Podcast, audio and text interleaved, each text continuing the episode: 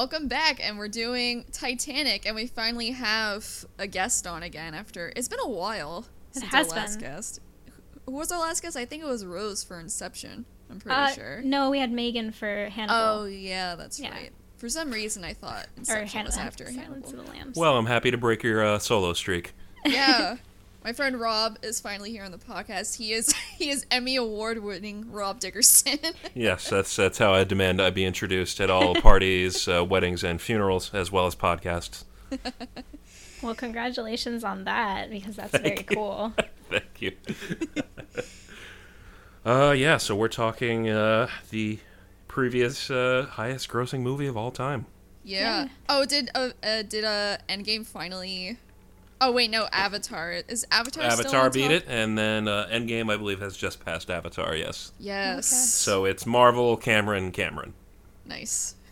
Yeah, James Cameron really has like the magic touch when it comes to blockbuster movies. yeah, I wonder why that is because like no one remembers Avatar. You know? Obsessive attention to detail and screaming at everyone. Yeah. Uh, the the two key things when you're a man, at least. Mm. Um, yes. because yeah, for this too, he actually like went on like deep sea dives to Titanic frequently. Well, I remember. Didn't he also make like a documentary or something that was like on IMAX and it was like Into the Abyss or something like that? Sure did. That was the first movie I ever saw on IMAX. Actually, it's uh, yeah. thrilling to to see the kind of uh, scariness of going down there in a small bubble by yourself. Yeah. I heard of it. I never actually saw it though. I guess I missed out. I didn't footage see you got was incredible. yeah. I just remember the trailers like really vividly for some reason. Uh, so, like you mentioned on our last episode, you've seen like bits of this before, but you haven't you hadn't watched the entire thing. Yeah, my parents had the VHSs, the multiple VHSs, in case there's anyone younger watching this. It's such a long movie that they had to put it on two. Um, and I would catch it sometimes, like a couple bits of it here and there on TV, but I was always like, oh, it's corny and romantic, and I don't care. I don't want to watch that. so I think I saw, like, you know, the scene with the hand in the car and uh, some of the scenes at the end where everything's like shit's going down. Um, but that's pretty much it. Yeah, with me, like uh, I loved it, uh, but when I had the VHS tapes, and actually I also have the DVDs. It's also two DVDs. The Is it ones I really? have. Yeah, it's the an ones I, obnoxiously long film. I mean, two VHS tapes. What the hell? yeah. It really is. It's it's very long, but surprisingly, it does not. Once you get into it, it doesn't feel as long as it actually is. It's not. It, it doesn't, and also like the sinking occurs in like real time as Mm-hmm. well. Like as long as it takes the movies how long it actually took, which is kind of fucking crazy. For it to only take about like an hour or so for that entire ship to sink is like Yeah. nuts to think about. Say what you will about Jim Cameron. The man knows story structure. He Yeah. does. He really does. And like um, but with me when I had the VHS tapes, even though I love the movie, I was always like, I'm just gonna watch the second one when the ship sinks. It's not that stupid romance, corny stuff that I don't like. Yeah. That's Well- the cool part. The exposition at the very beginning is a little bit long too, like with uh with the divers and everything, and I I know that you need some of that, but definitely once you get into the actual like you're in the past and you're not having the asides to to the current day, it's definitely much better. They were like originally longer. I've seen a bunch of deleted scenes, and a lot of them are like you know the uh, the Bill uh, oh God Paxton or Pullman Bill Paxton stuff on the boat on the boat, and like at the end there's a deleted scene where he sort of like loses his mind after Old Rose throws the gem away, and then he starts laughing like money doesn't matter. It's pretty great. oh yeah. Yeah, her throwing that over the railing. What a power move. Can we talk about that, though? lady. like uh, so i get maybe that she wouldn't have like a, a, a proper claim to it if people knew she'd had it the whole time maybe because like the the other guy the, the guy she was betrothed to supposed like Yeah. wow i cannot speak today oh take a deep breath lita wow so maybe she wasn't um like the proper owner of it because the guy she was pr- betrothed to was the one who gave it to her in the Yeah. on the condition that they married but like just throwing that away when you have kids and grandkids, and they're old enough to have kids, presumably. And like, do you just hate your family? Like, you don't want to set your family up to live wealthily for the rest of their lives? Like, I know that she's like, money's bad. It made me miserable, but like, come on. I mean, my whole thing is like, I understand not selling it. I do get it. Like, give it to a museum. yeah. It You know- belongs in a museum. exactly. like, the Especially, symbolism like- wise, I get throwing it in, but practicality wise, it's like, what are you doing? She yeah. is super patronizing to her granddaughter, great granddaughter I thought during that that, was whole great. movie too. Yeah. I, I thought think that was great. Well, I because it's it's, me. She's she always speaks to her granddaughter like she should know all this, even though she's never told her. Senile old woman. and keeping that that close to your chest for so long and never like telling anyone about your past um did she never see her mom again i don't know if i caught if yeah, she that was something that. I wanted to bring up. That her like because they never mentioned that. I'm imagining she never spoke to her again. Imagine being that mom. You think your daughter died. Oh yeah, Yeah. yeah. She she hides from her mother uh, when they're on the docks in New York. As her mother's going around to the survivors looking, she like covers her face, Yeah. which implies that like yeah, legally, uh, I forget her full name, Rose Rose DeWitt, DeWitt. Bu Bukater or whatever the hell it is, uh, is like legally dead now because her mom thinks she's dead. That's a hell of a thing to do to your parents. Yeah, yeah, it that's- is especially like- because her mom literally like just lost her father supposedly you know that's and the her reason- fortune. yeah and she it's clear that she did love rose. Like she was like i'm just trying to take care of our family. Like this is what happens because we're women and this is just what we've been dealt in life and we're trying to set things up so that we can still be okay. And like yeah she was shitty and a snobby rich woman but like it's clear that she loved her kid you know? And mm. just to be like oops i died mom. It's never Yeah. gonna speak to you again. Like There are worse things that you could make your daughter do than marry Billy Zane. Yeah. That's all I'm saying. Yeah, and I mean, also Rose, she was like a 17 year old still, yeah and like you don't Yep. really have like a real concept of what it means to be like a parent when you're that age, no or like. I mean, I was about to say you don't have a concept of loss, but obviously she has a concept of loss at the end by the end of uh, the Titanic. yeah But, um, but yeah, it makes sense. But also, it's like, damn, you could have at least just let her know you were alive and then just never spoke to her again. You know what I mean? It's like, But then I suppose she would have probably told the guy who I keep forgetting his name. I know his actor name, but, yeah, but she also like went into the movies. You think there Yeah, and she be was flying chance? planes in an era where like there were two women flying planes. Yeah. Yeah, it's not like, Like, she was she got famous. a low profile. Yeah. You know? It's like and also that was another thing too when the guy he's like, he's not she's not who she blah blah blah, she's not the person. I'm like, isn't there like a whole bunch of like if he did his research on her, he would see young her looked exactly like the way she does in Yeah. the drawing. So like Fucking Paxton. well it wasn't him, it was uh his his friend. Oh right, Yeah, with all the yeah. computer monitors in, in gorgeous 240p. The height of technology in ninety seven. Uh, but yeah, I mean, obviously, um, Billy Zane is abusive, or you know, just shitty in general. Like I think that he he increasingly gets more aggressive when it's clear that she's not into his whole shtick. yeah. Um, but yeah, at the very beginning, it's kind of like, oh, I'm so, I'm so oppressed. I'm so rich, and my life is really good, and I'm really fancy dressed and fancy dinners, and everything is great. But it's not great because I'm so alone, and everything is terrible, and being wealthy is so oppressive, and it's just kind of like, come on, come on now. I, mean- know that like you can be individually not okay with where you are, but like you got to look at the bigger picture there at some point. you know what like, sucks more? Drowning. Yeah. as he points out. Um, and like, like, because she grew up with all that stuff too. She also has like no other point of reference for anything. yeah. You know, so she all she knows is like her life feels dull and awful, and she's like, oh, this is just gonna keep going forever. Cool, great, awesome, so fun. I should just jump off the ship. Yeah. and like what a I mean, obviously she knows how terrible of a death it would have been by the end, but like what a terrible way to go. Like yeah, yikes. That's uh, I forget how many hundreds of people, but that much hypothermia. That's uh, yeah, it's it's truly horrible. Yeah. Yeah, I think that it was 1500.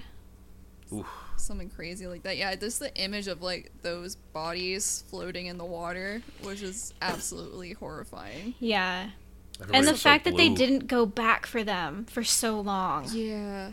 It's like- this classic rich people attitude in movies and well, actual actual real life Yeah. of like, oh well, the rabble will swarm us if we allow them to. You know. Yeah. And also like the crew wasn't like properly trained in No. how to deal with disasters because they weren't filling the boats up enough. They weren't like aware of like how many people could safely fit in a boat. They didn't like go back to try to find anybody.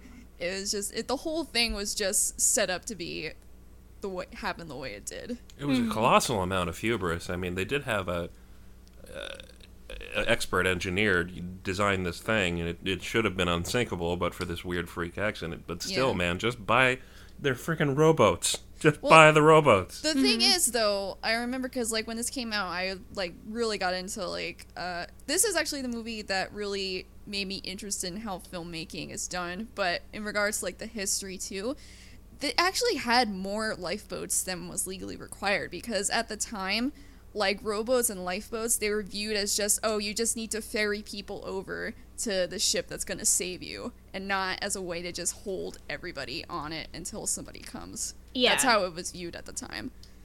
So it wasn't necessary to have enough lifeboats to hold every single member of the passenger and crews. They actually had more than they needed.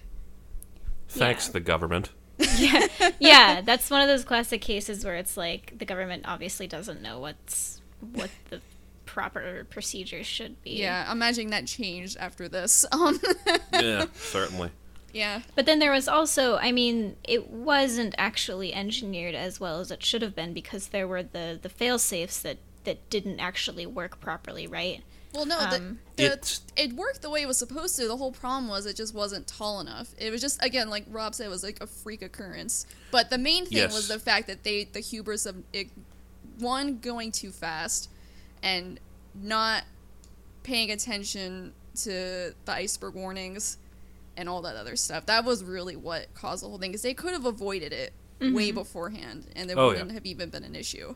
The design of the ship was was really fascinating. The uh, fellow, uh, his what was his name? Thomas Andrew. He's played by Victor Garber in the movie. Who's one of my very favorite actors. I love him too. Um, yes, and he, he does come across exactly as concerned and, and charming as he was in real life. He wanted there to be more lifeboats. Uh, he was overruled on this by the people who hold the purse strings, but the design of it was essentially that one compartment of the ship could flood and it shouldn't be able to get into the next one because of the dividing walls. But the iceberg scraped across the length of the ship and let water into multiple compartments at once, and no one ever thought that would happen. People thought collisions and whatnot would happen at one single point, not Yeah. this long scrape that happened. Very. Yep. I'm an engineering I nerd. was- I apologize. I was gonna add a little bit to it, and then I was just like, I don't really actually have anything to add to it. Um, but, yeah. but yeah, um, I I was recognizing him, and I know that I've seen him in plenty of other things. But when I looked up uh, Victor Garber, I was like, oh, it's Doctor Stein. It's Firestorm. of all the things too, not legally blonde, not like alias. yeah. Well, we just watched Legally Blonde too, so like I'd had his face fresh in my mind. But I the first thing I saw was was the Flash and Legends of Tomorrow, and I was like, Yeah, oh, screw man. Alias. Legends of Tomorrow gave me Victor Garber singing Edelweiss to a room full of Nazis. I've I've never watched Alias either. It's so funny to me that Jennifer Garner was like that was her thing, and I just don't even ever think of that and her together for some reason. Yeah, many Yeah, of her was a long disguises were ago. wigs and changing lingerie, so, you know, really, really uh, informative spy drama. Progressive, yeah. Thanks, J.J. Abrams. I'm scared about episode nine. So I I just started looking up uh, people who were uh, considered for the roles in this movie, other than the people who actually got them. and my favorite is that they wanted Matthew McConaughey Yeah. either A for Jack or B for Billy Zane's character. oh man, That would have been some movie. I could have seen Why him as both? Billy Zane's character, honestly. Yeah, I think the the southern accent would make him just a little bit smarmier. Almost. Yeah, it would have. I th- it definitely would have been a very different take on that role. yeah. Because Billy Zane went ninety percent British with it, so He he, really didn't really did. stand out from the other Brits. Yeah. And he's supposed to be American. Weird. He was, he Yeah. was like doing a bad Cary Grant impression almost. it's like that really like proper American like uh, I don't know like maybe old timey New York accent or whatever. yeah, it was transatlantic. Yeah, yeah, yeah. Which is fitting since they were going across the Atlantic. Well, his wig was good. Uh, yeah, you had a lot to say about his character, didn't you? I, Jackie mentioned that before. Are you talking was to me? that? Yes. Yeah. Oh yeah, uh, I, I I I like sort of what he represents in opposition to Rose and her mother. Uh, of this, uh, it's a recurring trope in movies, and it's a good way to look at the way the film is set in 1912 when the economies of the world were changing. Of Rose and her family being old money and having a name that matters, and yet at this point, all the old money families were losing it because they didn't work or do anything. They just sat in Downton Abbey basically. and then you have new money guys like uh, what's his name, Cal, uh, the villain of the movie, who I think they mentioned was in Steel or something in Pittsburgh. All this new money stuff, people absolutely exploiting the economy in the present, uh, and eventually causing the crash of the stock market, of course. So they mentioned him killing himself over. Uh, it's a really cool way to look at the, the very changing economy and the way the world was rapidly heading towards things they didn't understand in 1912, 1914, 1920. It is because like especially um not to have have either of you read the book House of Mirth by Edith Wharton? No. No, it's- I did, but I also didn't. I didn't like it. I, s- uh, I still can't believe you didn't like it. It's one of I my favorite tried books. so hard to read that book. I it was painful. I tried to even listen to the audiobook because I had to read it for college. Maybe and- that's why you didn't like it. Whenever you have to read anything for school, it's automatically just like no. there were plenty of other books that I liked when I read them for school, though. So I don't know. I think it's just not. It just lost me. I don't know. We also had to read a, I think, a short story by Virginia Woolf. Um, or no, Mrs. Dalloway. Is that a short story or is it a novel? I don't a know. novel. I also didn't really like that, but it was at least easier to read. like I don't know, just uh, the House of Mirth was very just just dense, and I just couldn't focus on it. Well, it's one of my favorites, and a lot in, in that book and a lot of Edith Wharton books too. Like it takes place around that time, and it also deals with that whole like new money versus old money uh, struggle that was going on at the time. Because, like you said, the old money people they just like went to vacation homes and like didn't do anything, and like maybe they did the stock market, Yeah. and that's it. just, they just sat on the family money. We're old money, Nick. Old as balls. Anytime we talk about that, I just think of that comic. Meanwhile, whenever I hear someone mention a baby, I immediately go, "What baby?" in my head. Everybody wants to like when they do their sort of uh, Titanic uh, fantasies and reenactments, and of course they're building a new Titanic. Everybody always wants to go to first class, and I'm like, did you see that Irish party they were having in steerage in this movie? that Yeah, sounds a lot better. Just that was so much more booze. fun. That Yeah. was that was a great contrast between like these old like these dudes just like sitting around being like quiet and drinking scotch and then other people having a good time downstairs. Yeah. That was good. And Banging in cars in the cargo hold. I don't know why that's so iconic. It's always just weird to me. Like, okay, yeah, they steamed up the car. I guess that's kind of funny. Oh, and there's a Yeah. hand. All right, that's what we're gonna take away from this movie. it's that's it's funny that you mention that because there's so many parts of this movie that like people have taken away from it and like turned them into memes or jokes Yeah. and in the context of the movie i can't see like watching it for the first time or whatever and saying this is gonna be a funny joke. Like this scene is weird. Like all of it fit in the movie and didn't like I thought I, it would be cringy or I'd be like ew that's corny or whatever. But I didn't really have a problem with any of it like I thought I was going to. I was expecting to be like ah it's 84 years. Oh there's the hand. Oh um, don't let go or I'm the king of the world. You know. But They're- it was it's emotionally investing. Cameron's Yeah. really good at like getting you while you're in the theater. You might forget about it later, like Avatar, but when you're in the theater, you belong to James Cameron. Yeah. I definitely, spoiler alert, liked this movie.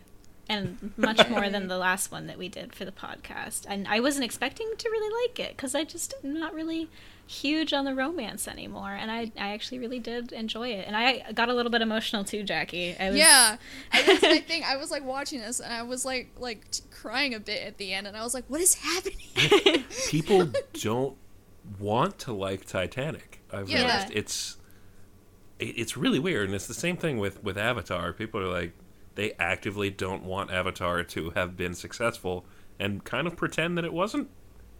I Well, think mean, it's that- part it's of, easy to pretend that wasn't successful though, because like no one remembers anything about it. Yeah.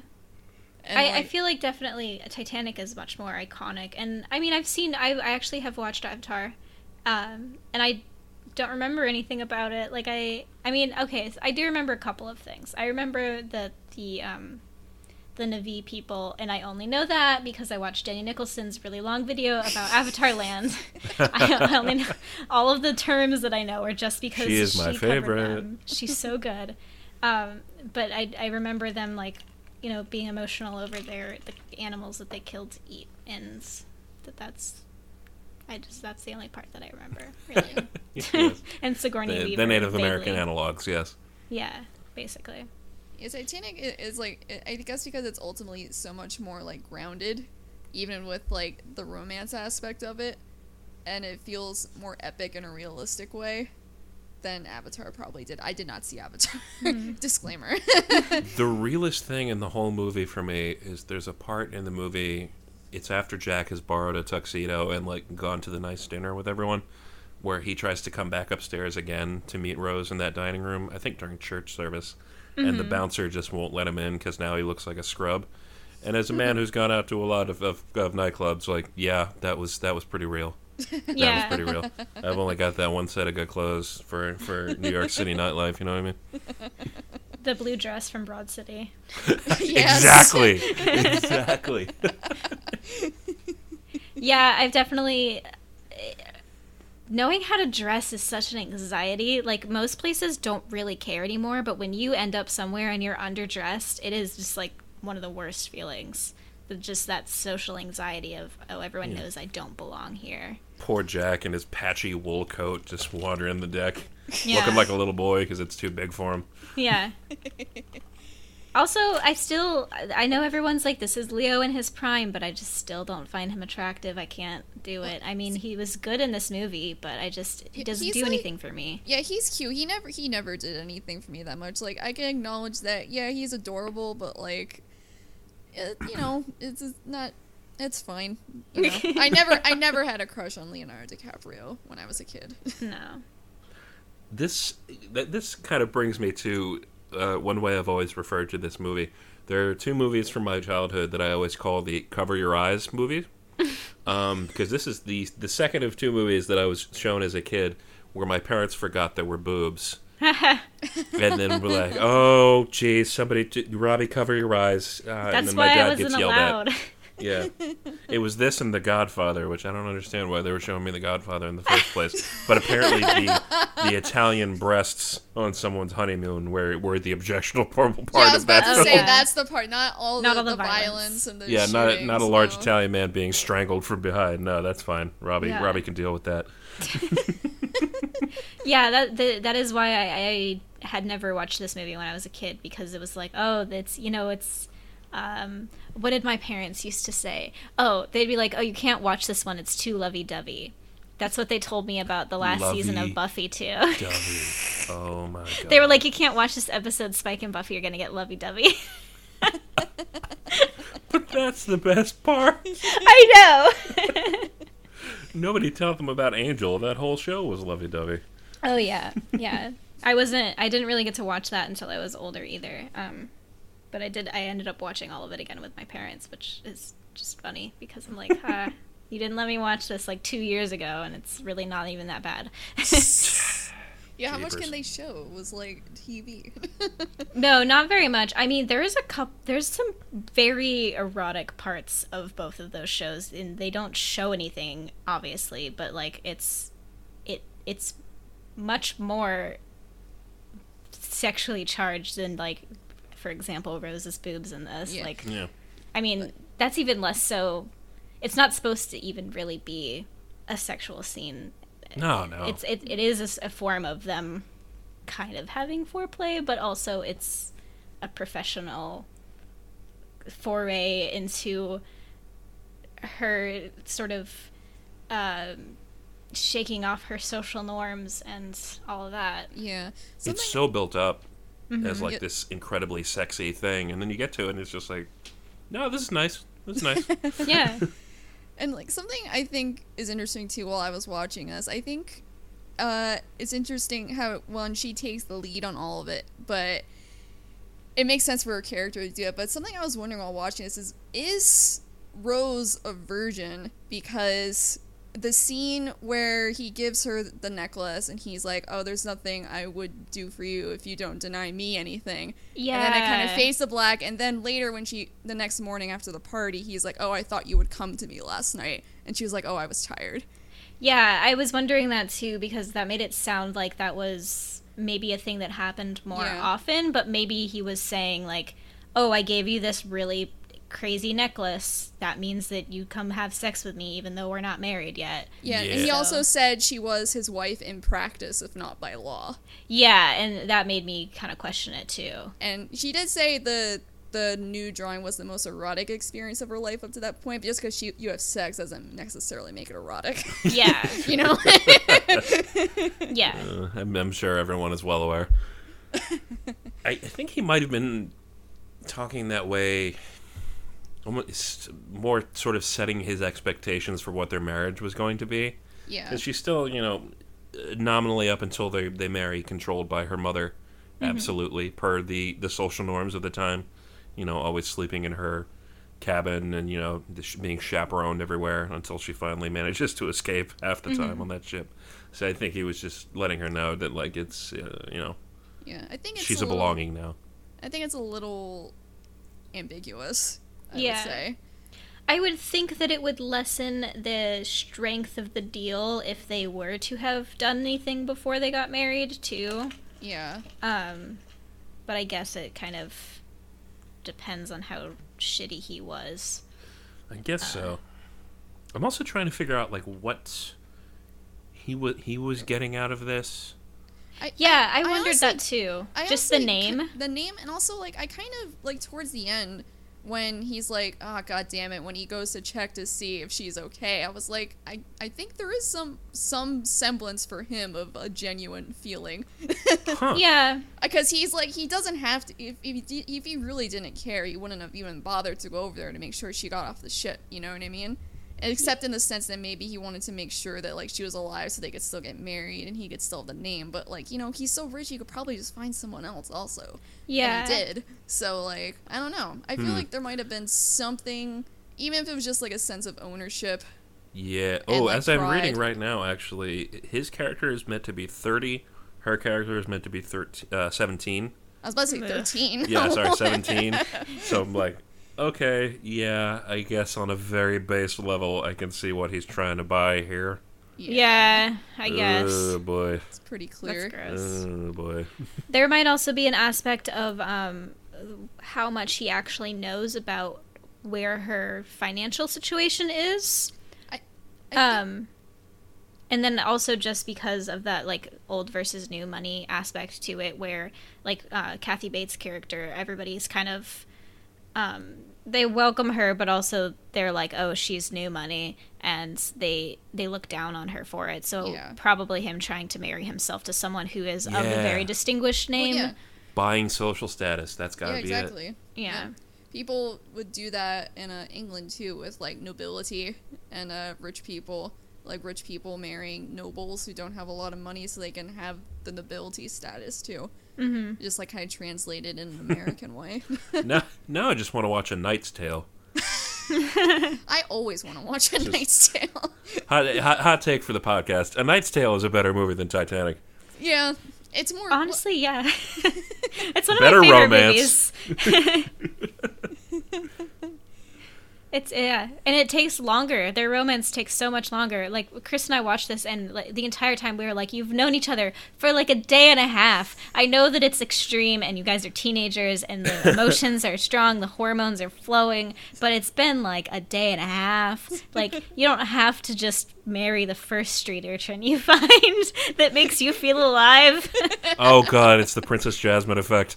He's the man. He's her manic pixie dream boy. yeah. Once once they fall in love, like I do think it is a really excellent love story and, and a surprisingly well done romance uh, from James Cameron, who I don't perceive as being someone who understands how to treat a wife, um, as you can see. But like they really don't do a good job of showing you like why they fall in love. yeah, it, it he just made- sort of bothers her for a while, as boys tend to do, and then she's like, "All right, let's let's do a, a charcoal drawing," I mean, and I then they're in love. I can kind of see it though. I mean, he saves her life basically. He wins the favor of Kathy Bates' character enough to where she dresses him, and then at the table when they're all having dinner, he is actually entertaining them and holding his own, and then invites her to the party under decks, and then that's when she's like, "Oh wow, this whole other life that's so much."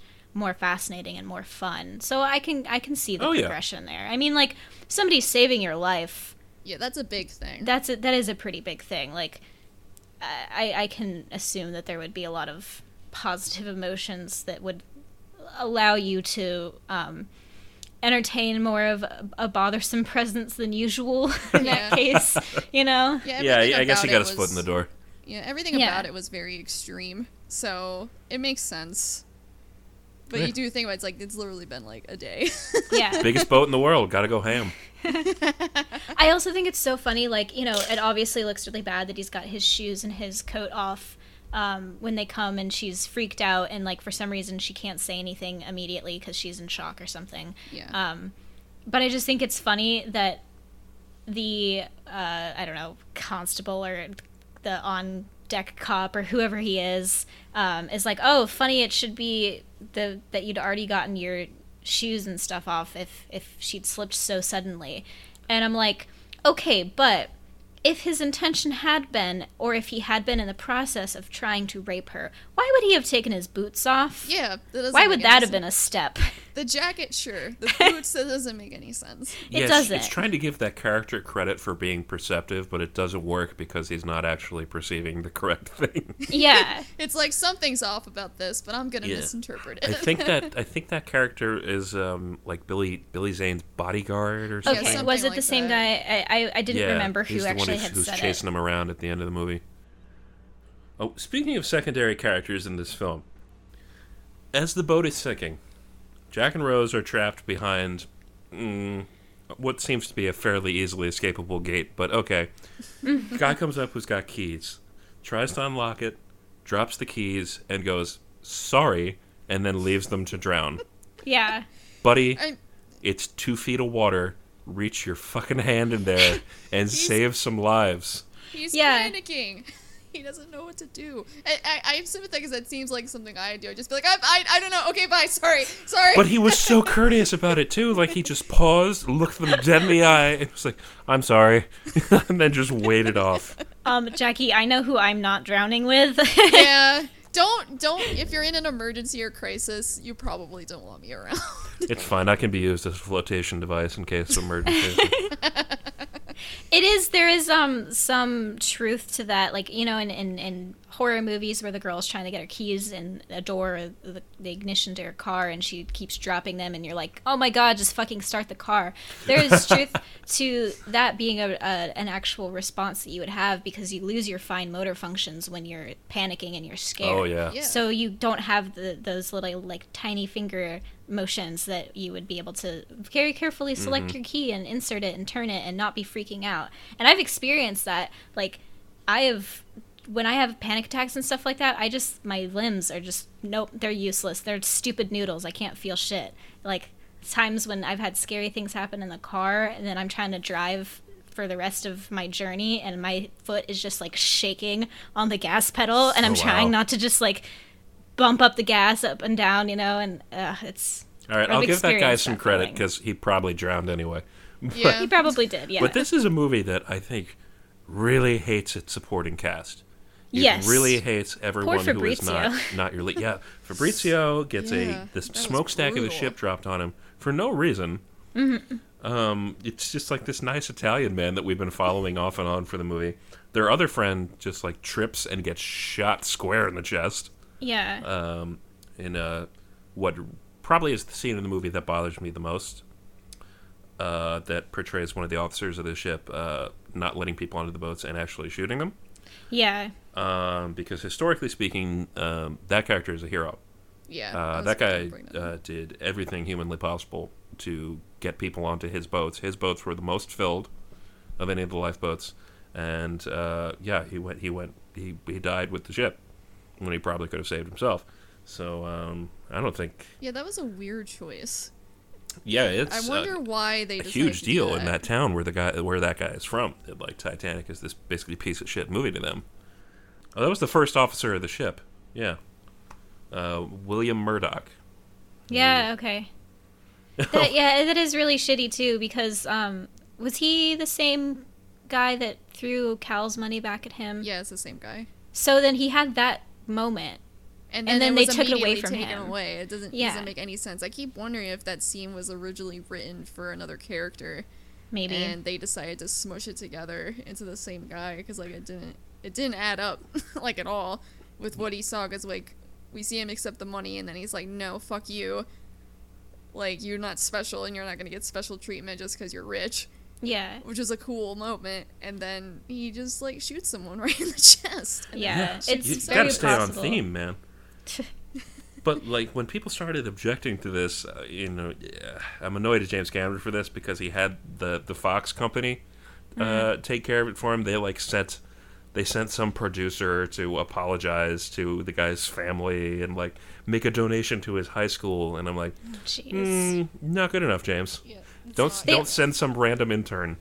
They honestly could have just taken the scene out of the movie probably because I think we would just assume that character drowned. You know? Yeah. Like, Yeah, and I- then just to shoot himself after that, like this is all.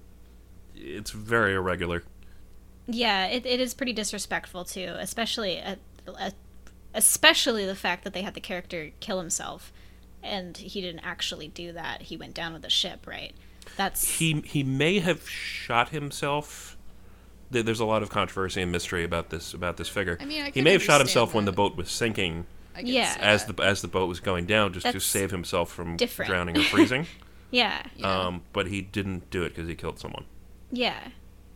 So definitely just a level of disrespect there and, and kind of sinking into that tragedy porn aspect of it a little bit too Mm-hmm. much, I think. yeah, it's it's already real sad and chaotic. You don't need to add more stuff Yeah. onto it. It's disappointing in a film that, that put as much effort as it did into getting so much of the, the small details about the sinking and about the ship itself correct. Yeah, like the Cameron bought all sets. the chinaware they use uh, in the dining room scene from the actual company that made the, the dining room sets for the Titanic.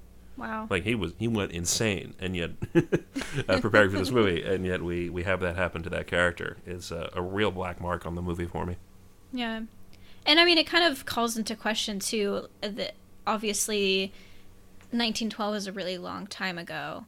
But when we do make all these movies about tragedies, and now it seems like we make them faster and faster. So something happens and they make a movie about it two years later or one year later, where the wounds are still fresh. I'm assuming, but the way that our news cycle moves on so quickly now, it seems like, oh, well, we got to make a movie about it because no one remembers it, even though it only happened a year ago. And I feel Yeah, like that's true. there is this like gray morality in making movies like this where there were real people and lots and lots of real people that were victims of this tragedy and you're making profit off of them like even if them and all of their families are dead Yeah. and it's been that long. Like you're still making profit off of all of these people's tragedies. So that's kind of a You want to talk about a real cynical cash grab?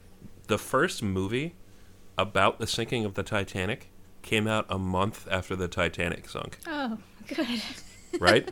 They're like we haven't even had movies for long. Like they, this is new shit. Like Yeah. we've had the train coming at you guys, and then we had the, the Titanic sunk. Yep. Th- They- those are our they first wrote- two movies. Shot, edited, and released a film in 29 days That's about insane. something that people were still in the hospital from.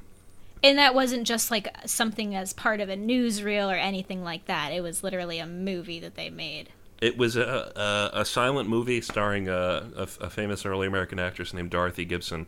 Um, I forget to, uh, how long it was. I don't think the movie itself has survived. Yeah, it's like a 10 minute short film from the early Okay. early days of silent film. That's still insane, though. Uh, yeah. That's humans have always been like this. Yep, I pretty guess. much. Yeah. Much. We're sort of uh, we're sort of terrible, and maybe we all deserve to fall off a boat. That's a headline.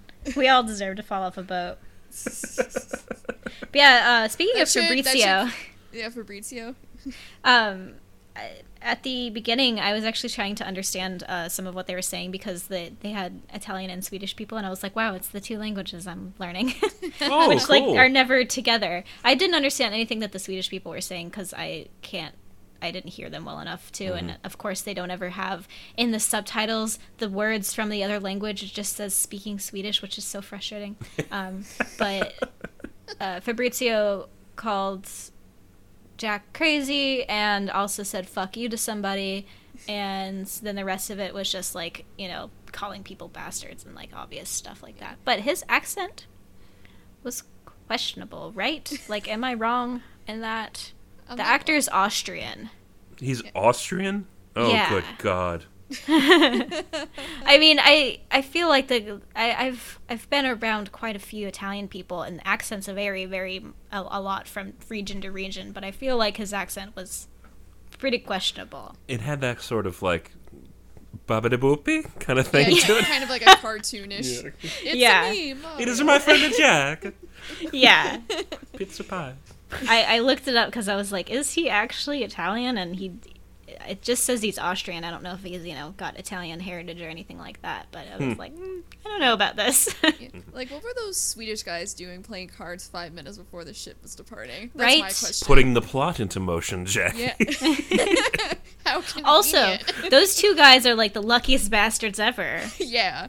They hear about it and they're like, "Oh my god, that's the best poker hand that I've ever lost." Ooh. As soon as that came in over the telegraph wire that that boat sank, I would have gone to the casino and put and put all my money on black or something. Yeah. Just like I got to ride this wave of luck. Yeah. Yeah, I would have been the Oh, guy God. who like uh, was punched. Would have been like, "You fucker, you punched me," and I did us a favor, man. Yeah. You know what? We should make a movie about those guys. we should. What's their story? That would I be- like I like when they get into the bunk and, and they're like, "Hey, it's us. We're here." And the the guy in Swedish is like, "Where's Sven?" They're just like, "We're here." you expect your friends to show up, and they're just like two random guys. Those Yeah. those Swedes absolutely deserve to lose those tickets. I mean, they were playing poker with these random Americans and Italians, like right up until the boat was starting to move. yeah. And I'm Like, like, those had to be the most degenerate gamblers in the world. That they're Yeah. like, no, That's I don't care if I miss right this there. boat. Yeah. Because Just one what more else are you gonna just one more win? I'm gonna get it all back. I'm gonna get it all back. Call the, only number on the bottom of your is the screen. tickets. Throw them in there. Throw them in there. Just kidding. I had a I had a note um, that said OSHA would have a field day, and I'm I don't remember specifically what scene, but there was something where there were no handrails, and uh, Oh yeah, the steerage entrance was just like a wood plank with no Yeah. handrails into the Yeah. side of the boat. I think there were a couple other parts too where there's just like uh, all these areas where it's like, oh yeah, you could totally fall off right here. Something bad could happen. Yeah. People are it- smoking next to fuel and stuff. Yeah. oh, this poor boiler room, guys. Oh man, yeah, because like they had th- apparently those guys were like paid pretty well for the time, but there's still a very high like suicide rate for the guys working down there, and Poor I- things. not hard to imagine why. To their credit, those guys kept the lights on in the boat uh, for as long as they possibly could, uh, Yeah. at the expense of their own lives, just to make sure the telegraph could keep operating and trying to get rescue. yeah, Um, so you know, I'm, I'm I'm glad they got kind of their moment in the sun uh, as the boat went down. There's a lot of really, really like intense, scary stuff as they're just unable to, to get out, even as it's flooding. Yeah. yeah, like when the doors are closing behind the one guy, just barely makes it. It's like, ooh. Yeah. Yeah. I think it's gonna crush his legs. Yeah. And the the like supervisor's getting as many of them out as he can before he gets in there, which was really cool. Yeah, it's a movie that's surprisingly like really boosting of the of the working class yeah. in that way, which again is very surprising from James Cameron. Yeah. I mean, It- it, was pretty crazy though how like differently everyone was treated and like how prioritized the first class passengers were over everybody else and like it's the just fact that they even had gates on their stairways from deck to deck to where they weren't able to. yeah like to why are those even there yeah Even the snootiest airlines only have like a curtain between Right? you and first class. Like they're literally locking the poor. Like, well, we don't want that smell wafting, you know. Assholes. Even from second class, which is like, you know, regular like- people or even just like- moderately wealthy people. yeah it is crazy though like the ship had like a full-on like spa it had like a sauna it had like a massage thing on it Oh, I was gonna mention, was there also a gym? Because it looked like There there, was, was a like gym. punching bag, and there's like, there was it's a like pool there was old timey jazz horse aerobics. we got your horse saddle. We got your punching bag. We got your weird pulley system. Work on your lats. like what kind of equipment? As was the that? gramophone plays old timey ragtime jazz. No, I'm just picturing like that Key and Peele sketch, but in 1912. Oh my god! I just watched that sketch this morning. The aerobics one. Oh, it's one of my favorite sketches.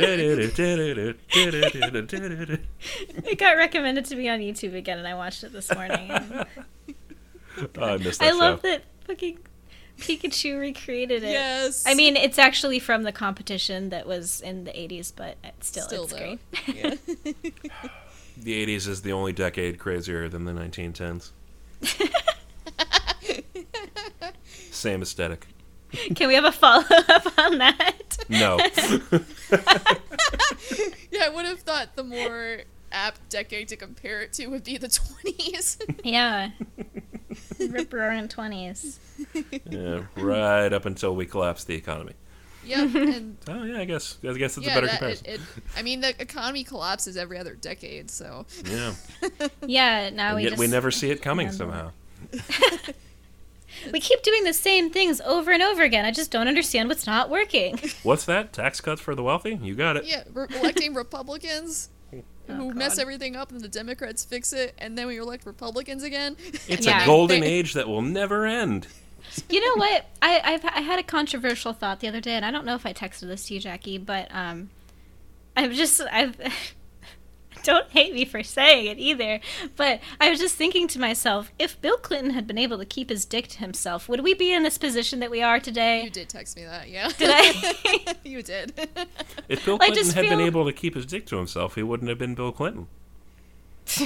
That's true. It's that kind of energy that got him into the White House. I believe. Uh, what's the John Mulaney quote? Uh, He's a magnificent hillbilly who should be president uh, of America forever.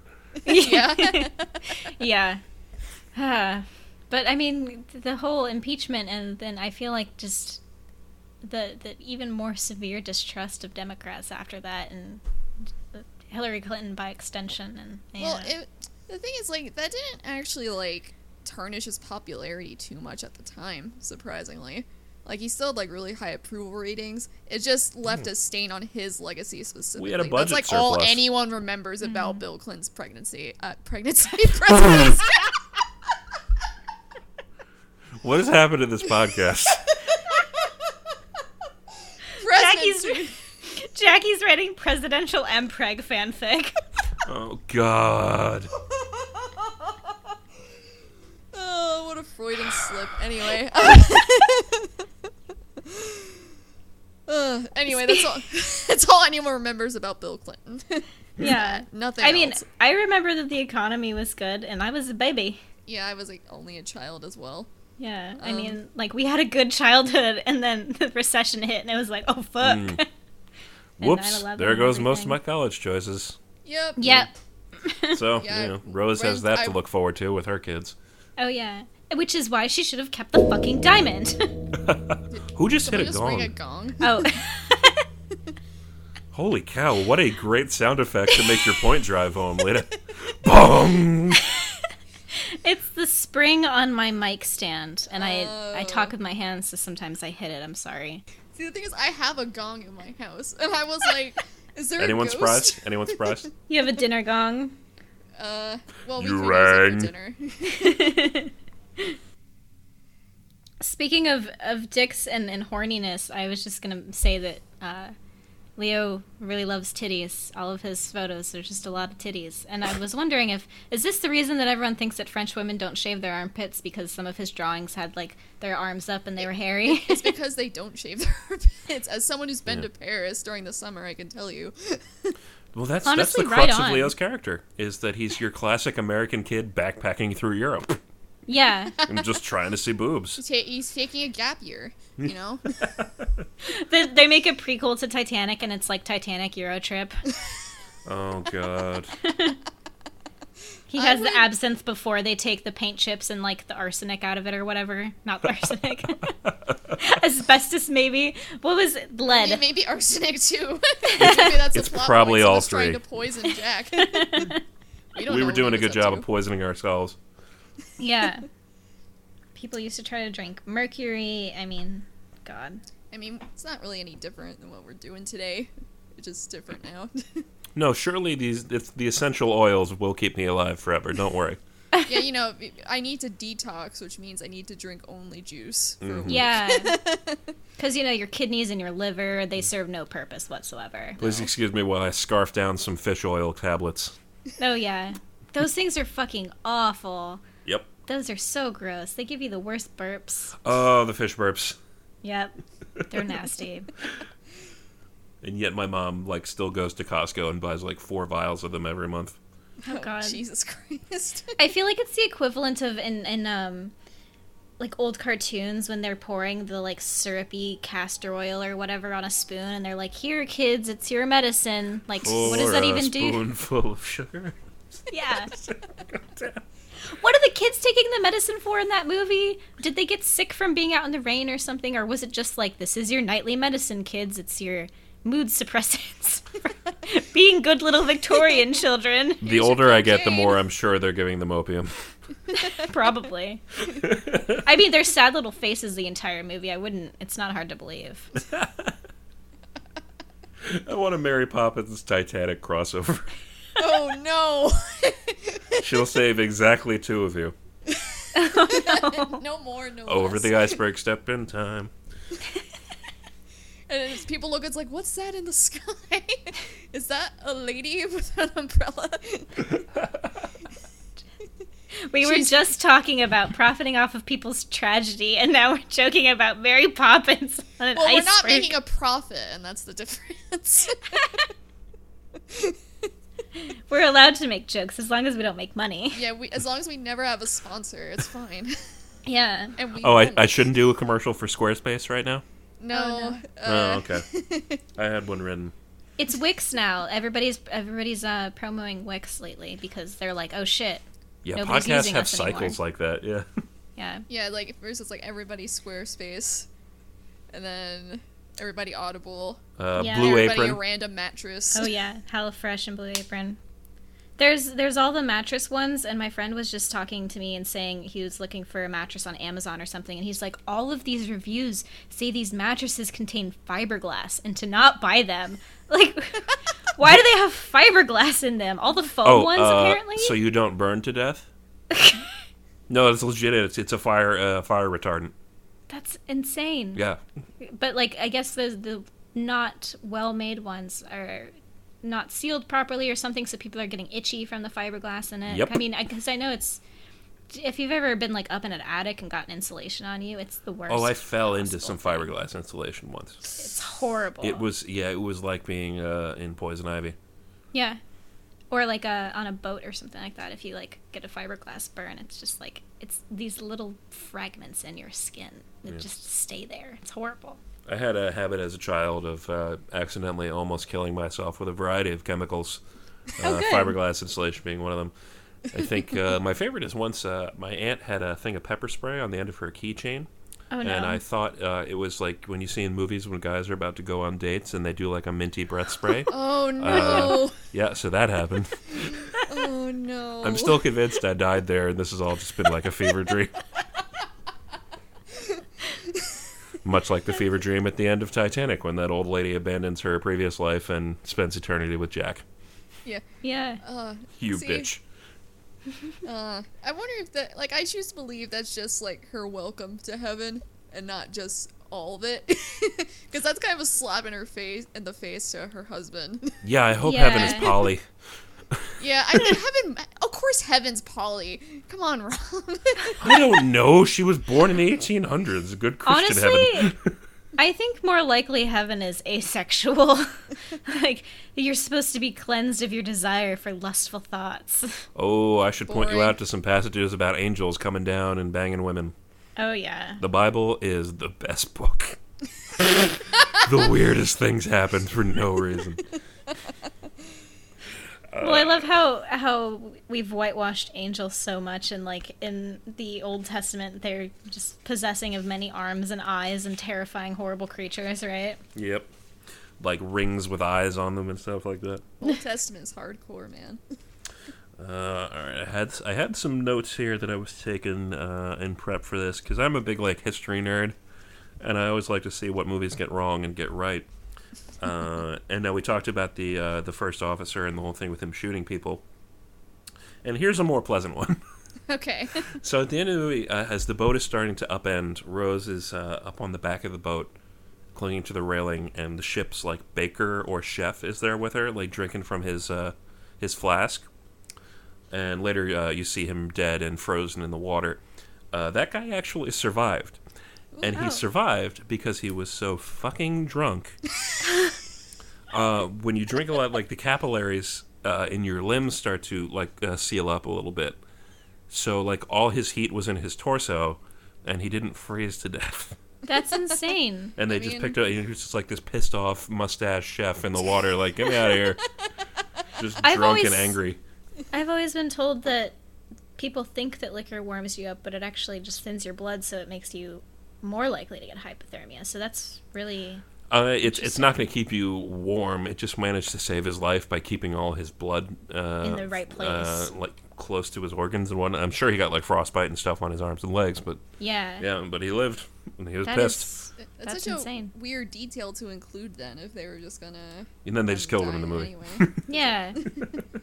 I'm sure they probably showed a lot of people that were like in different positions that did actually die or live or whatever, like opposite of what happened in the movie.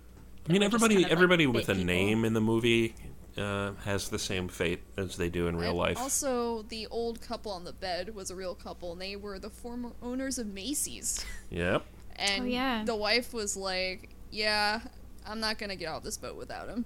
Which, yeah, that was a really sweet point in the movie. yeah. Uh, yeah, there The, was the part uh, that made me tear up was when she was saying the story to her children. They're like, "Oh, they went to the land of eternal youth," and I was like, "No, Yeah. this is so sad." That's the part that got me too. the land of Tir na Og. And were, was that the same um, mom and kids that were at the gate before? I don't know. That Oh, were I trying wonder. to get out.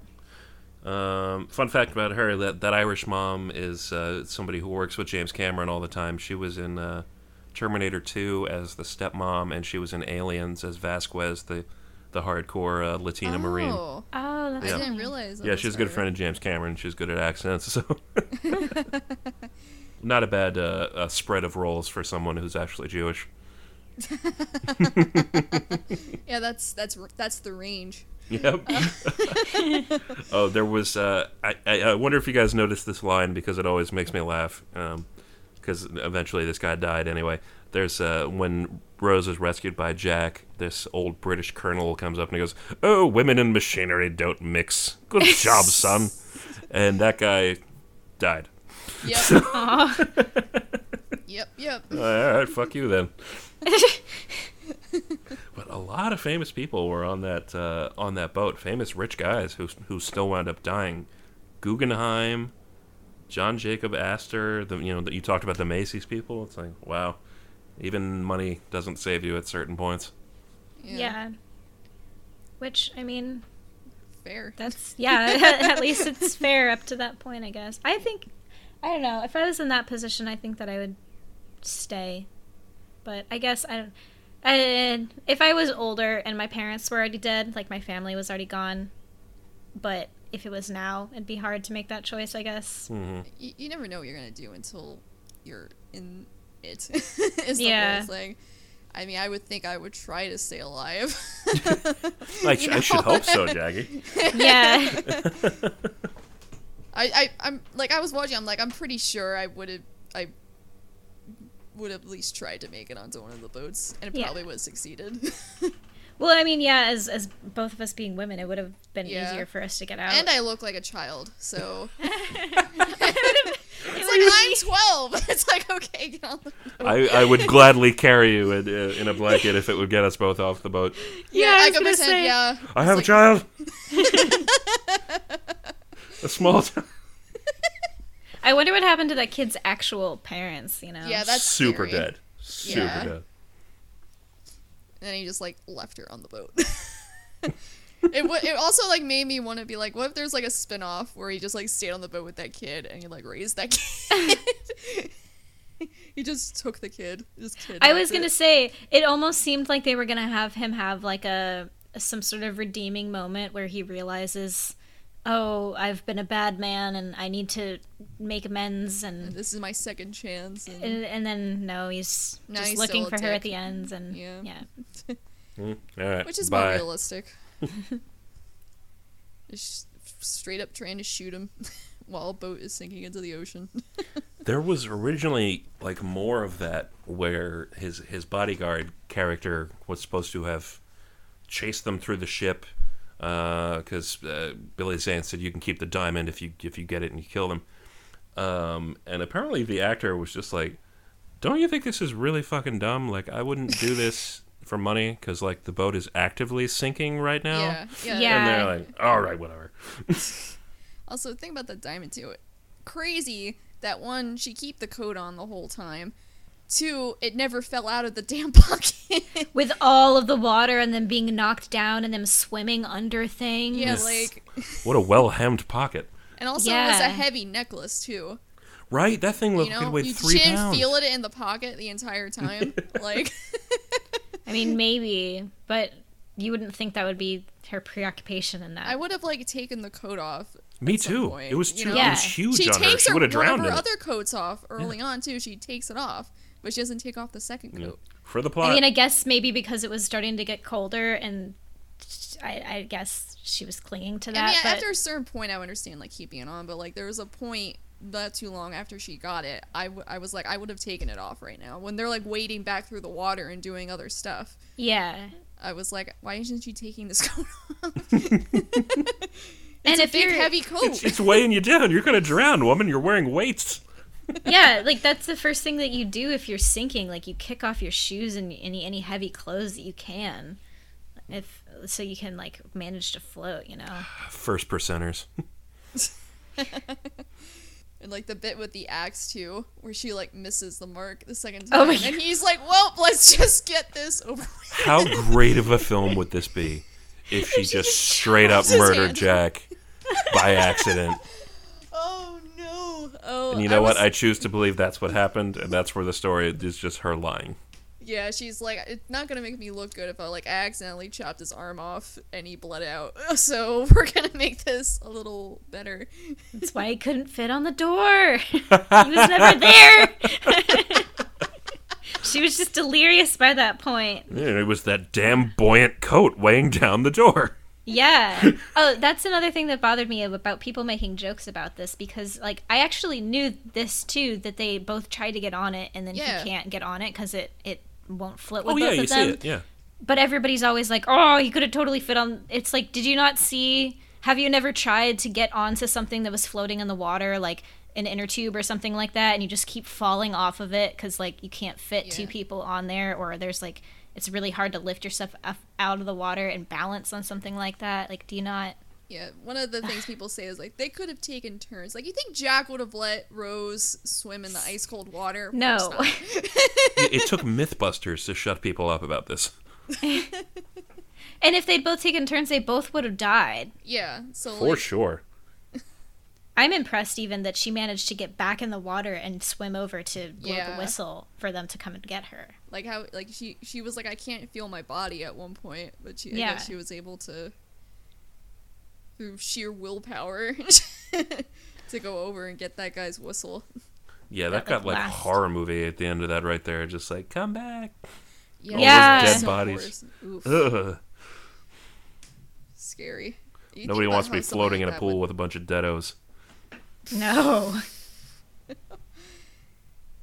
Um, and the guy, the officer or crewman that was the boat leader that came back to get her, I mentioned to you that um, what is how do you pronounce his name? Is it Owen or Ian Graffod or however? Oh, the Welsh guy. I think it's uh Ioan Gruffudd.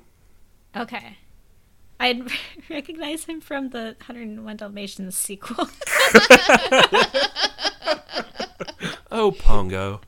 And others.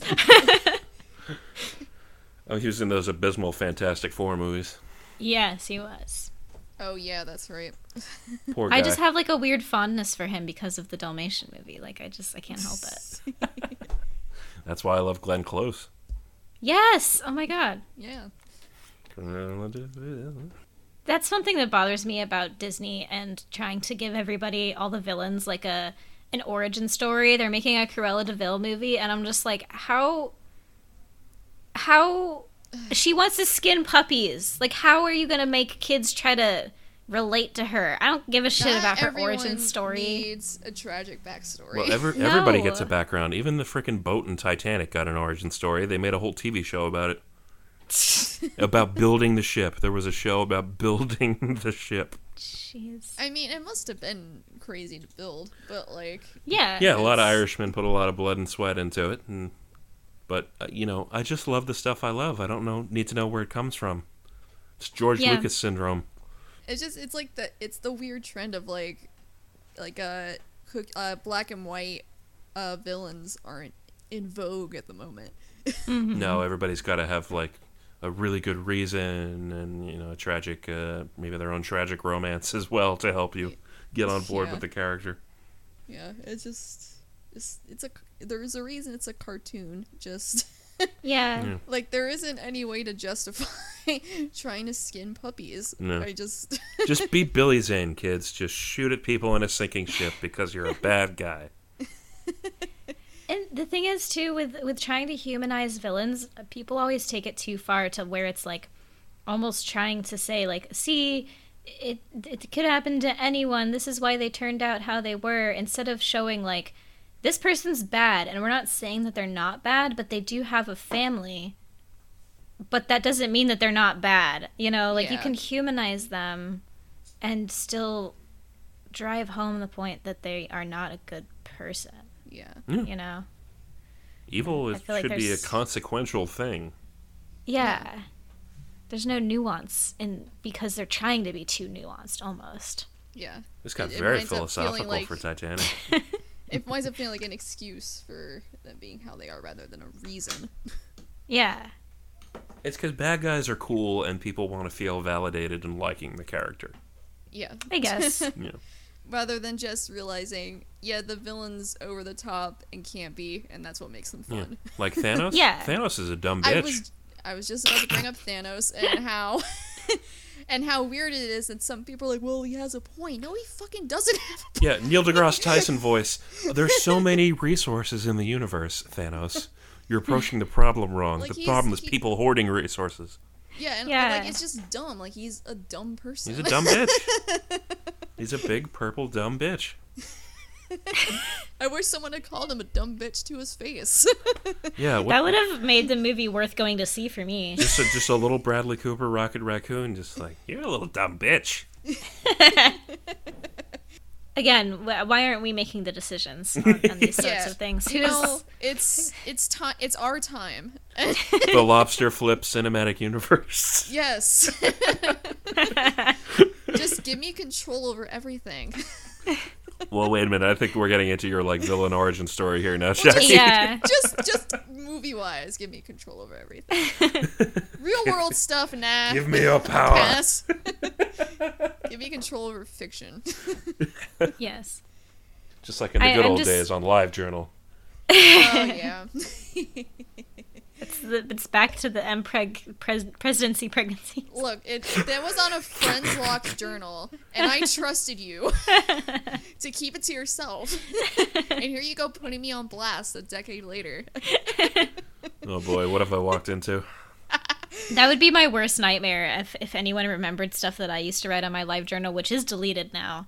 I just I was such a little emo. I never wrote. I never wrote MPreg for real though. Just as a disclaimer, that was one thing I never wrote. I don't know what that Yeah. means. I don't want to know what that means. God damn it, Jackie. I just said I didn't want to know what it means. Too bad.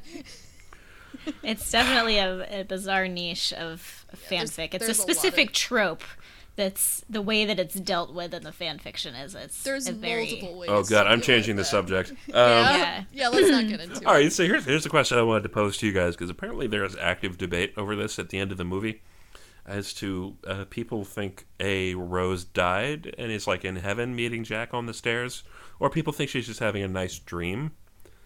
And narratively, I feel like it's definitely one of those and not the other. Uh, I feel like, because like when I was watching it too this time, um, I was like, either this is just like her entryway to heaven, or it's a dream she's having because she's been talking about Titanic all day and then she dies. you know what I mean? Like It sometimes does you're fade to doing something white. all day and then you dream about it. Yeah, I could see I could see that. Um, I kind of took it as maybe she didn't die right then, but maybe this was just like an epilogue to where this was almost a surreal take on like this is what it could have been if Yeah. nothing had gone wrong. I guess you I- know. I, always felt like she lived long enough to kind of come full circle back to where it happened, and Yeah. and sort of I, I don't know. I, th- I think there's more to her putting the the stone back into the water than just like, well, I don't think anyone should have it. Have it. I, it's, it's, I think it's almost like.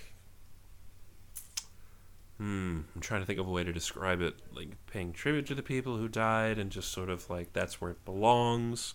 Yeah, You know it's I mean? called the heart of the ocean. Yeah, of like it being the symbolic thing, and like she almost lived long enough just to be able to put that button on it. Yeah, for everyone who died. They're right over the Titanic too. Yeah. And what other opportunity would she have ever had Well, to do that? Another like deleted scene that I'm glad got deleted is like I, I, I mentioned it briefly at the beginning of the podcast. She drops the stone in the water, and everybody comes out on deck like, "What are you doing?" And she lectures everyone about oh. love and wealth and meaning, and Oh, you don't need this. And then Bill Paxton has his nervous breakdown. and like, I'm so glad they cut that because this this 90 year old woman standing on a guardrail just turns around and being, "Let me tell you what I know about love That and would have wealth." been so ham-fisted and over the top. Yeah. It's, it's like Glad they cut it. cut. yeah, Yeah. same. Like, I, I was uh, I was just kind of browsing through the trivia on IMDb, and uh, it mentions that Kate Winslet ended up suffering bruises so impressive that the Yeah. makeup artist took photos to use for reference later, and she also chipped a bone in her elbow. And I was gonna Oh, mention wow. the whole like her basically getting hypothermia for real because She didn't You- wear a wetsuit. Though everywhere I Yeah. read said she chose not to wear a wetsuit, is what everywhere is saying. as long as it was her choice and not if it being was her browbeaten choice, into then it. fine. But then she almost like quit. It's like, well, it's your, your own fault. Yeah. You're the one who decided to not wear it. Oh, do you guys know about the um, uh, the drug and the lobster bisque story? Yes. Oh No. Oh, you are in for a surprise, honey. oh, because I guess somebody got pissed off at James Cameron. Oh. because they went into the cafeteria uh, for for the shoot, and they spiked the soup of the day with I think it was PCP. Yeah, it was PC. like Holy angel shit. angel dust. People Yeah. got violently ill It and was- had to be was like evacuated from the set. 50 crew members were hospitalized. But yeah, like the whole crew. oh whole my crew. god. yeah. Yeah. Was, And no one knows who did it to this day. That's insane. And I choose to was- believe that it was Fabrizio.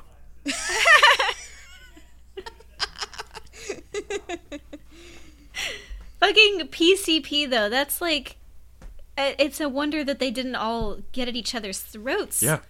Angel Like dust, holy man. shit. People fight the cops on that and win. Yeah. Yeah. That's insane. Why would that why would that be the first one that you go to? not No half like- measures.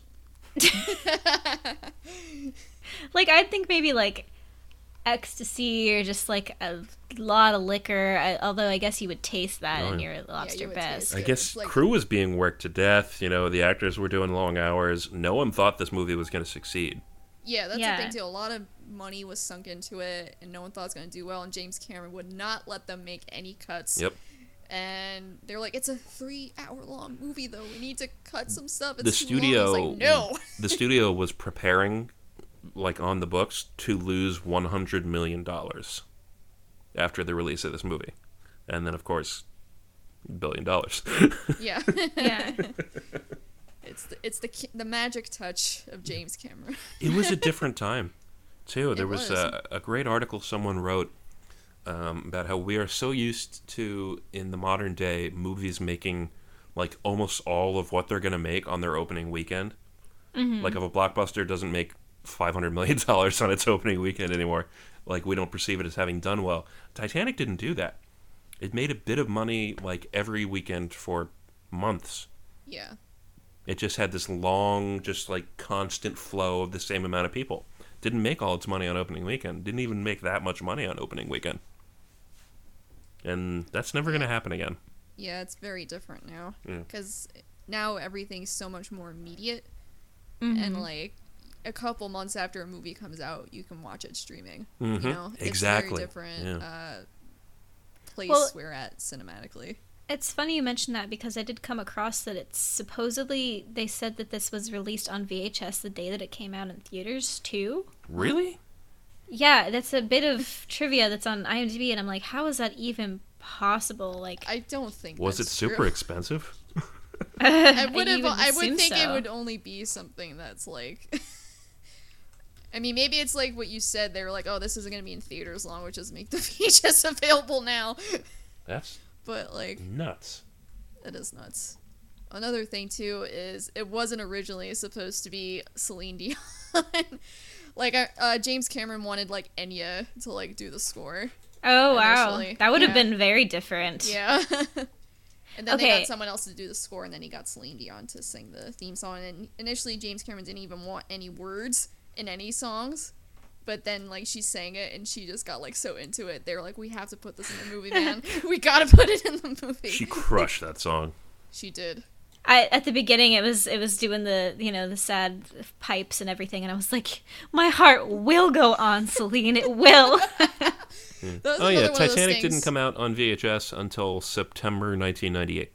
yeah, I was looking and it says that it was in theaters for so long that it was released on VHS while it was still in theaters. Okay. Ah, so I you see. could just I was because they were still showing it in theaters, but you could buy it on VHS. It's like, Yeah. We can't keep pushing back the videotape release. so that is part of the reason why it made so much money too, because they kept it in theaters for so long, which would never ever happen now. Like, No. Just kept grossing. Yeah. yeah. And Different times. Yeah, like one of the things too was like uh along with my snobbishness at the time, I was like, oh, I don't like Celine Dion. This song's corny. and meanwhile, I secretly had like best of Celine Dion CD. I would listen Yeah. to all the time. Embrace yeah. that. You know, my my police officer brother go like will drive around blasting the Celine Dion song from Deadpool 2. like, yes. I would listen to all the divas with my mom and all the opera singers and stuff when I was a kid. Things are so much better now that I just don't care about seeming cool. Yeah. I'm like the Spice Girls are great, and I wish I hadn't thrown away my CDs when we Aw. moved the first time because I was 17. I was like, the Spice Girls are dumb, which is like the ultimate hubris. Listen, I will fully level with you guys. My first album that I ever bought with my own money was Backstreet Boys Millennium. yes, That's awesome. That's excellent. My first one was one that was like cool. It was uh, Alanis Morissette, Jagged Little Pill. Oh, nice. yeah, that was the first one I ever got. Oh, you're I the cool don't- kid. I don't remember the first CD I actually bought with like my own money. Like I, I'm sure that I was gifted many when I was a kid that I asked for, but I don't know like what I took my own money that I had saved in my grubby little palms and like went to the store to buy. I don't actually remember. yeah, I remember the first song I ever downloaded though. What was it? It was Remedy by Seether, and I actually downloaded it for free, like legally, I don't remember the first first. like song legally. I, it was it was available legally, I don't and I don't know why, but All I remember is like my first MP3 player was the iPod Shuffle, that was like the white one. That was Mm-hmm. like ninety nine dollars, and there was no screen. oh yeah. Oh my god, I remember that. I was gonna say I I uh, was at a restaurant recently and they were playing a Spice Girl song and it was one that was my like one of my favorites of theirs when I was a kid and um, I think Spice Up Your Life I don't know what the actual title of it is but is I was title. I was listening to it and I was like these lyrics Yeah. are kind of shitty like they say something about the yellow man from Yeah. Timbuktu Yeah, and I was song, like that song is kind of messed up.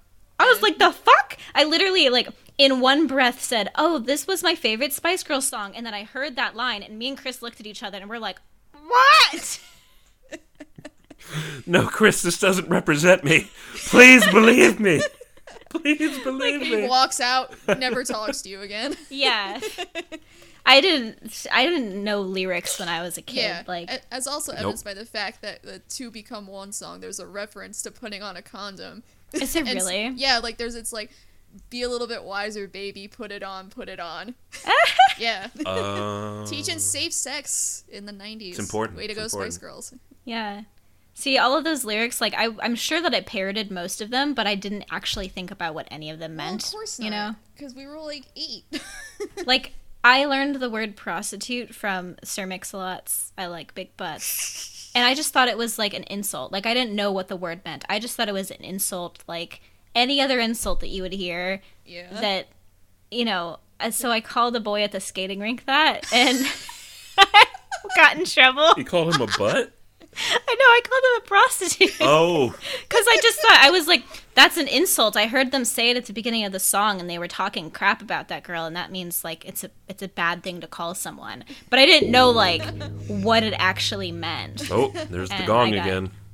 Oh, I'm sorry. it like reverberates up through the metal of the mic stand, and you can so I can't even hear it. Like it, it echoes through the mic. We've got to have three of them to represent each of the smokestacks falling off the Titanic and killing Italians. No, I won't do it again. I'm gonna have to try to cut it out as it as it is. so you kind of you tipped your hand uh, at the beginning of the the podcast about this, Lita, but did you you ultimately wound up enjoying this, having seen it for really the first time? I did, yeah. I was really surprised. It was well made, and it was. I, I mean, it got me in the feels a little bit. I, I enjoyed myself watching it, which a lot of the times when we watch movies for this, I kind of have a difficult time paying full attention, mm-hmm. and I didn't feel that way for this one. I actually was able to pay attention the full time, even though it was so long. So Yeah, it, you do get immersed in it, and this was like this movie. I was like obsessed with it when it came out. I remember I bought a book about the making of the movie and the history of Titanic at Costco. Um, I have very specific memories of seeing it at book. Costco, and like it, it got me interested in the history. Also, it was like really one of the first times I was interested in how films are made. The other time being Space Jam. I was like, how'd they get the cartoon characters in there? that's fair. That's a fair thing to wonder. How did they make the big boat happen? How did they make Bugs Bunny hit that three pointer? Were were your predominant questions as a child? exactly. Oh, as, a, as a seven year old, yeah, those are the two big things weighing on my mind. like and like this movie this other movie did i wasn't like obsessed with how it was made but the other movie i was obsessed with around this time was batman forever Yeah, me too. i would make my mom sneak us into the theater every time we went to the movies and like can we finish watch whatever is playing for the rest of this and she was like fine oh my god. God bless your mother. i know That's, we snuck into movies all the time when i was a kid oh really my setting a good example I only ever did that once because I was such like a frightful Catholic school kid. Of just like God's watching. but yeah, the see, one I time I with did do it so was I bought a ticket for Wild Wild West, and I went to see South Park. Oh my gosh. I actually um I think that I bought a ticket for a different movie and went to see The Uninvited instead because all of our friends had already gotten tickets and were waiting for us and they were like, "Oh no, we're sold out." So we just bought a different movie but then went into the wrong theater, which is like way shittier than just sneaking into one, I feel like. I don't know. like well It's it's I- more I- anxious. Yeah, like it it, it felt worse. yeah. I felt like a worse person for it. I'm sorry. And I think I really don't ever do that. Like when we go to the movies now, even Chris is like, "Oh, we could watch the end of so and so," and like I'm always like, "No, I don't want Yeah. to." Yeah, see, I don't, I don't do it anymore either. I have, I only remember the last time I did that. I think the last time I did that was actually when it was the time traveler's wife. We went to go see that, and I was like, "This movie sucks. I'm gonna go watch something else." My brother like, I thought hate this. that I made that movie up because of how fucking ridiculous it sounds It when you describe it to people. So Eric Bana has a genetic disorder that causes him to time travel. see, I read the book too. Is the whole thing? like, how do you say that sentence to someone and not be punched in the face for your impudence?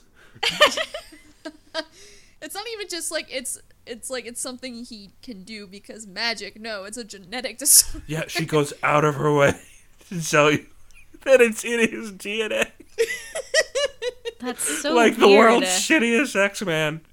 He's got a T chromosome. Fuck that movie. Anyways, um, yeah, I did remember what I was gonna say earlier. Okay, what was it? The other thing that I was gonna say about when she gets saved, um, and the guy's like, "Oh, yeah, it's weird that you had your boots off."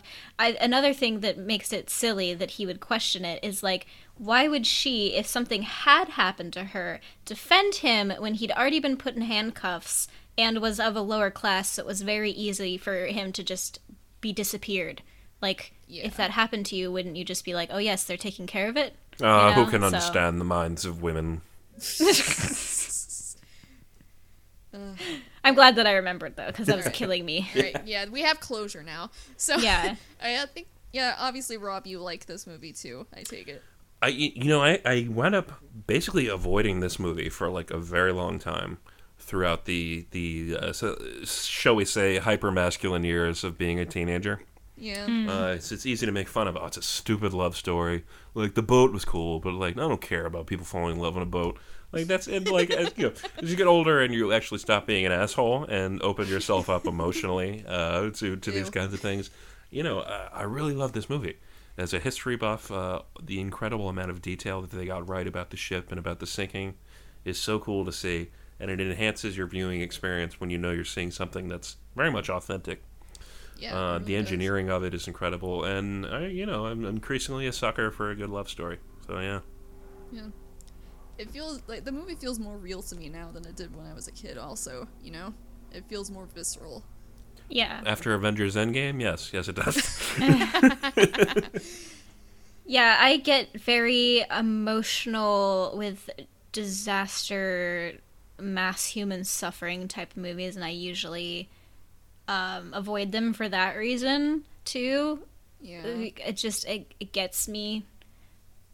But this actually, you know, treated the people like people for the Yeah, most that- part, unlike a lot of the other ones where they're not even taking into Yeah. account the body count. Yeah, and also Yeah. with this too, what makes it feel different is like James Cameron went up to like all the extras and like, okay, here's your backstory. So like Yeah. all Yeah. the extras had like full fledged characters too. it it mattered to him that you know these these this was 1,500 people who didn't have to die, yeah. and that's a the right kind of story to tell. There's a line from uh, Schindler's List Uh, that's one of my favorite ever in film. It says uh, a person who can save one life has saved the whole world.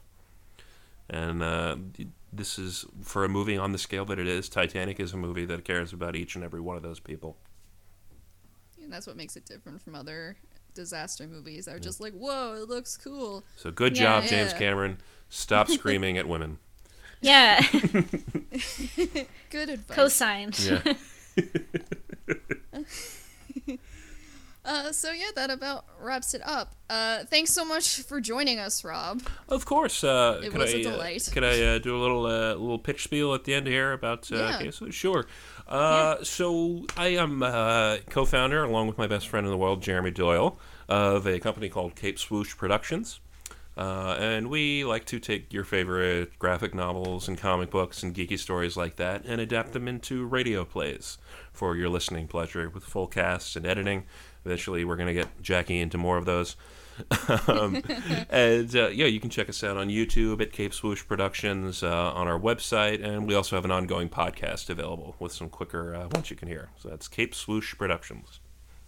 Yeah, everyone who like I haven't listened to a ton of them, but everyone who does those podcasts incredibly talented. So if you're into comics and would like to hear radio plays, definitely give it a listen. I would recommend it. Woo! All right, so uh, yeah, thank you for listening. Uh, please follow us on Twitter at YWT Podcast, and we're now on Stitcher. Yeah. If you aren't already listening to us on Stitcher, we finally did it. Uh, so give us a rating and review there too if you have some time in your busy lives. But Yeah. apparently not too busy that you listen to an hour and a half long podcast. um, Yeah, if you listen to this, you can go and rate us at just least. press a button. Look, people you know. listen to Joe Rogan talk about, you know, supplements for four hours. They can listen to an hour and a half about Titanic. Yeah, Yeah, better use of your time. in our humble opinions, for sure. N- not so humble, honestly. Um, uh, so yeah, I've been Jackie. And I've been Lita, and this is why haven't you watched that?